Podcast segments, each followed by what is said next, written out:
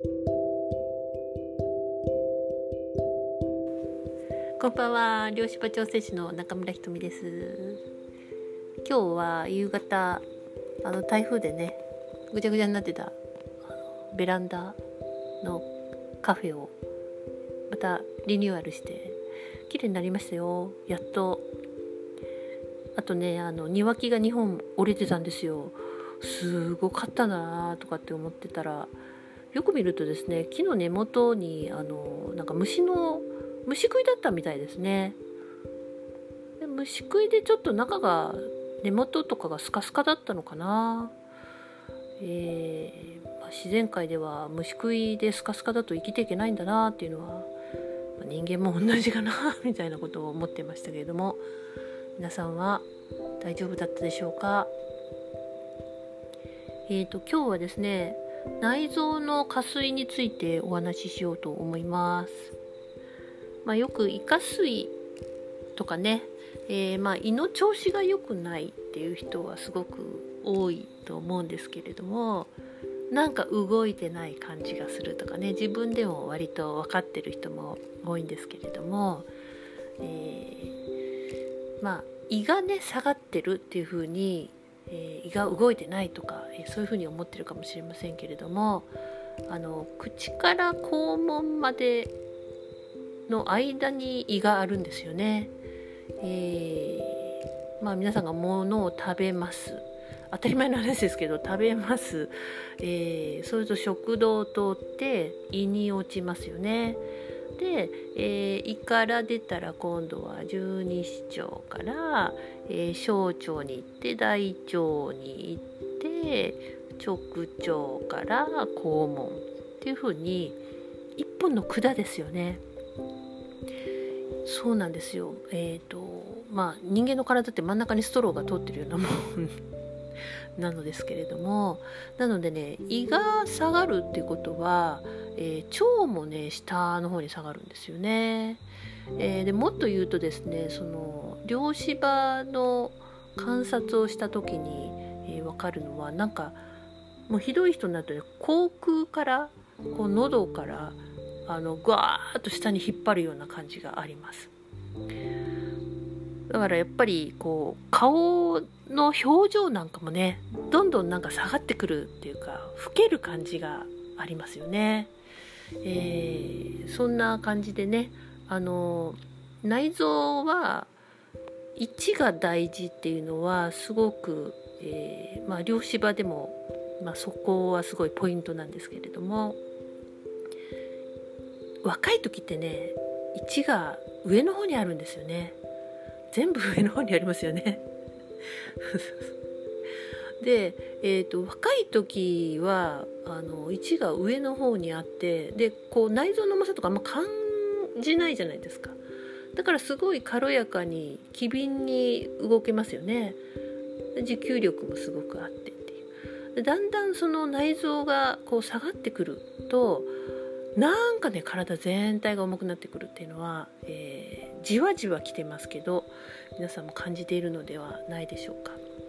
まあ、そんなことで位置が下がるとどうなるかっていうと、えー、機能が低下するってことなんですよね。正しい位置でやっと活躍できるのに位置がずれてしまうとなんか押しやられますよね下の方になるとちょっと渋滞しますよね。はい、それで、えー、やっぱり機能が低下してくるんですね。それから、えー、まあ、人間は二足歩行ですのであの下の方にね、えー、臓器がこう下がっていくと、え下の方の筋肉とあのでギュッと支えておかないといけないんですけれども、まあ、そこら辺に非常に圧がかかってくるこれはよろしくない感じですよね。はいでどうしてもこう、ね、下腹ぽっこりとかねあの、まあ、やっぱそういうふうにこう下半身が痩せないとかねそういうのも、えー、内臓の位置もすごく関係があることです。えー、とはいえねじゃあどうしたらいいんだっていう ことになりますけれども、えーと、両芝調整の中でも臓器の位置をね、えー、まあ、正すっていうことはやるんですけれども、えー、一番やっぱりいい特に胃ですねに関係しているなと思うのは、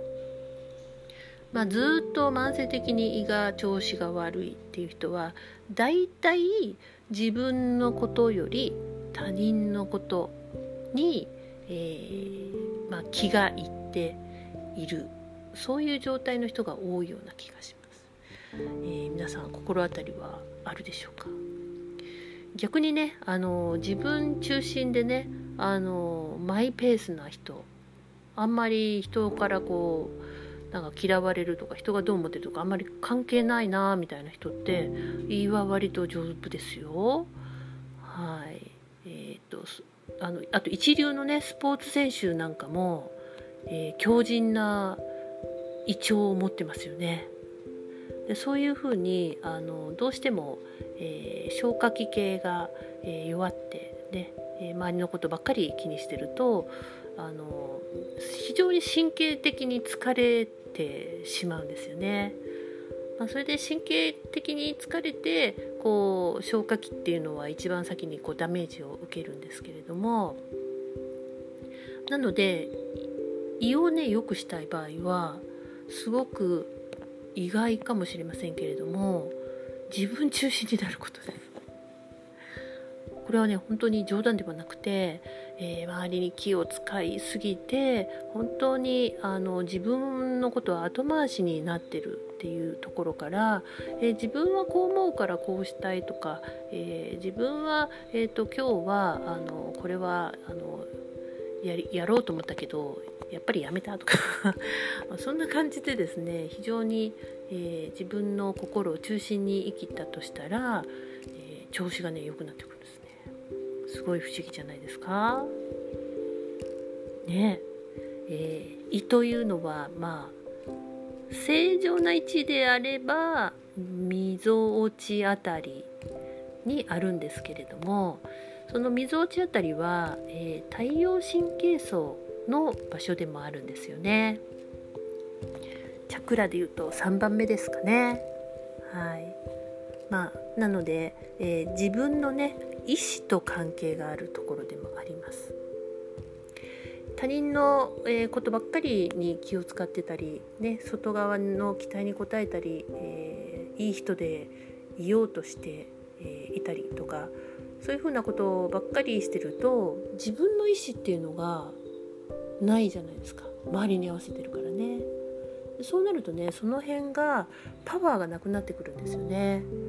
で外側ではまあ気を張っていてもえ一人になるとこうあの胃の辺りがねシューンとこう縮んでくるというか、えー、ちょっと弱った人があの丸くなって寝るじゃないですか、まあ、そんな感じであのもうねそれ以上傷つかないようにあの丸まっていたいんですよね。なので猫背にもなりやすいですしまあ、そういう意味ではね非常にこう骨格も歪んでくるんですね。そうすると、えー、余計、まあ、いろんなところに、まあ、ブレや緊張や、えー、出てきて、えー、本当にしんどくなるでそのしんどくなるのにまた、え人に気を使うっていうとね余計疲れるみたいな まあそういう風な、え悪循環になってきます。まあとは胃の調子が悪い時ってなぜか食べるですよね。胃が調子悪いからやめとけばいいのにってね。大体調子悪い時本当にあの、えー、まあ、3日間ぐらいあんまり食べない断食じゃないですけどえすると調子良くなったりしますよね、えー、まあ、でもそこまでできない。だからね食べなければいいのに食べてしまうっていうのは、まあ、どういうことかというとまあ、胃腸がね調子が悪いってなると、まあ、消化吸収が、えー、スムーズに行われないわけですね。えー、そうするとなんかあの、まあ、足りないみたいな感じでねもっと食べるっていうサインが出たりとかあとはそのさっき言ったみたいに外側にばっかり気を使っているので自分の心が満たされないんですよね。そうするとえー、お腹が空いてるわけじゃないのに心が満たされないので食べ物で埋めようとする。そうしてまたね食べ過ぎちゃう。で食べ過ぎちゃうと、えー、また胃が重たくなっちゃう。ね。あまた自己嫌悪でああみたいなって、えー、まあ、それでまた、えー、ね、気を使ってまた疲れるみたいな、えそういう感じで、まあ、ずっと悪循環が起きるわけなんですね。なので、えーと、とにかくそういう時自分がなんか調子悪いのに食べてしまうとかね、えー、ジャンキーなもの食べちゃったとかねそんなものばっかり欲しくなるとか、えー、そういう時はまず自分を責めないでください。はい、でそういうものを欲しがる、えー、理由がさっき言ったみたいありますよね。何らかね理由が必ずあるんですよね。なのであ今私は満たされていないんだなっていうふうに思ったりとかあなんかちょっとうん外側ばっかり気を使ってたな、えー、自分を大切にしようっていうふうにちょっと意識を変えてあげたりするとちょっとね気分がスカーッと晴れてくると思います。まあえーと、内臓がね加水するっていうのは、まあ、さっき口から肛門までの話をしましたけれどもあの臓器ってそれだけじゃないですよね。えー、特にこう腹腔あの骨盤腔の中は、えー、他に臓器がありますよね。女性だったら子宮ね卵巣それから膀胱って一番下の方にあるんですよね。皆さん子宮の位置は分かりますか、えー、子宮の位置はですね、え、おへそに親指をね、えー、両手置いてください。それで、え手をねあのあの三角形作るんですよね。そうすると人差し指ぐらいのところそこがねだいたい子宮の位置です。で、えー、小指あたりが卵巣の位置なんですよね。結構下の方じゃないですか。なんで上からねあのー、胃とか腸がずっとドーンと下がってくると、えー、子宮も卵巣もさらにその下の膀胱はねもう勘弁してくれよぐらいな、まあ、感じなわけです。で子宮の位置も保てなくなるんですよね。えー、子宮の位置がずれてくると、まあ、前回ね子宮のお話しましたけどもあの子宮がハッピーじゃないと、えー、女性って本当ハッピーじゃないんですよ。なんで子宮の絵が押しつぶされて位置がずれるだけで非常に不快な感じなんかもうやる気もないなんか楽しくないみたいな、えー、感じになってきます。で、えー、そうですねまあ、子宮がねちょっと後ろに傾いたりとか、えー、よくあるのは、まあ、そのずっと外側に気を使ってる人は、え、左に後ろに倒れながら左にこう傾く感じとかね、えー、そんな感じで左の卵巣とかもね結構圧迫されて、えー、ます。で、えーと、左半身にあのいろいろ病気や、えーまあ、症状それから怪我とかもね、えー、左ばっかりなのよっていう人は、えー、それは自分のハートに意識を戻してっていうメッセージでもあると思うので、えー、その辺はねちょっと自分のハートに手を当てて聞いてみてください。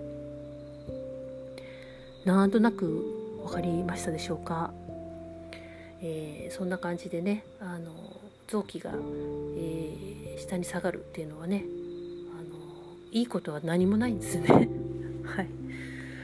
でさっき言ったみたいにじゃあどうすればいいかってなったら本当に自分に、えー、軸を戻す。自分を中心に生きる。自分